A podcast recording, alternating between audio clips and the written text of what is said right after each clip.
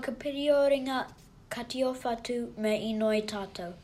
Kia hora te marino, kia whakapapa pounamu te moana, hei huarahi ma tātou i te rangi nei.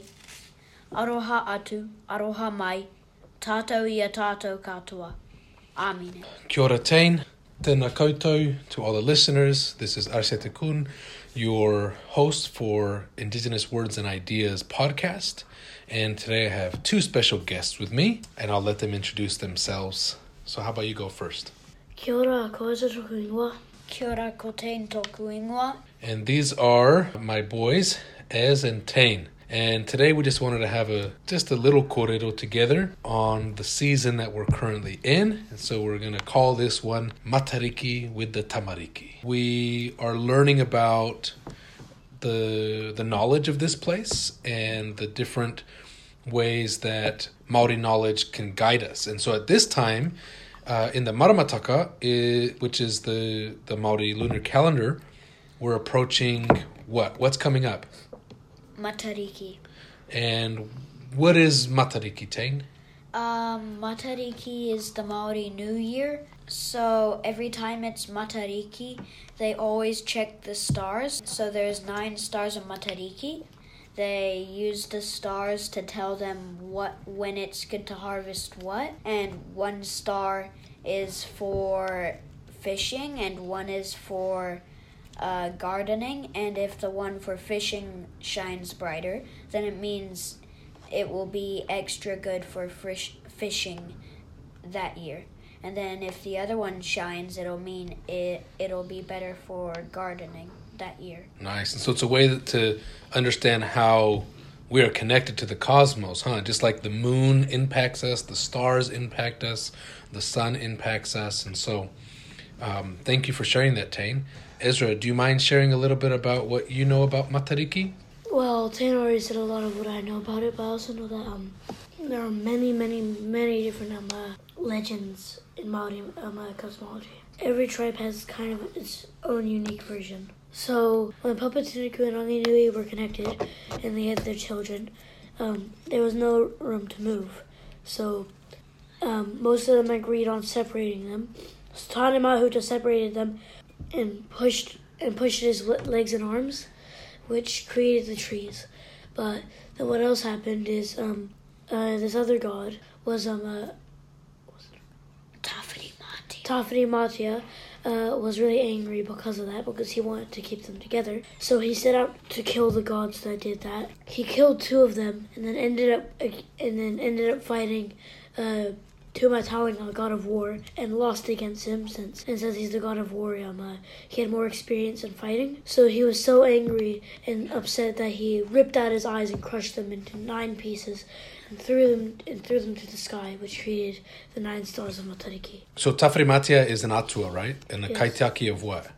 um, the um, storms and winds. That's right. So the wind, does it come from just one direction? It comes from everywhere because because he um uh, lost his eyes. Uh, he can no longer see, which is why we can no longer see the wind. Ah, so we can't see the wind, right? And it comes from any directions, and that's part of the Tāwhirimātea becoming uh, blind uh, kaitiaki of, of the of the winds. Eh?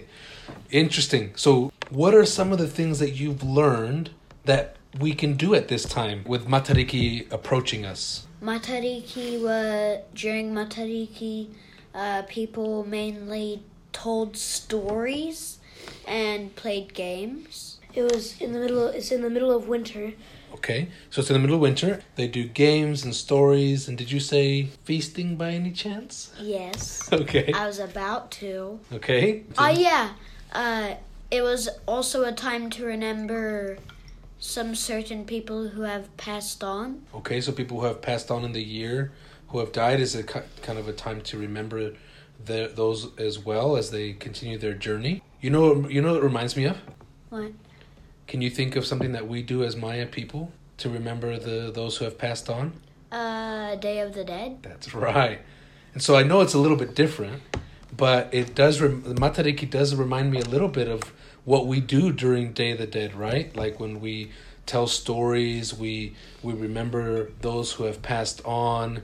We prepare the meals that they enjoyed. We give offerings, and I've heard that that was one of the practices as well here of of giving an offering to the Atua at this time, which is very similar to the way we do stuff. And right now, like Ezra was mentioning, right, we're in winter time. Yeah, do you remember what we just passed by that we were thinking about recently? Winter solstice, That's right, the winter solstice. What is the winter solstice? shortest day of the year. Shortest day of the year. Thank you, Ezra.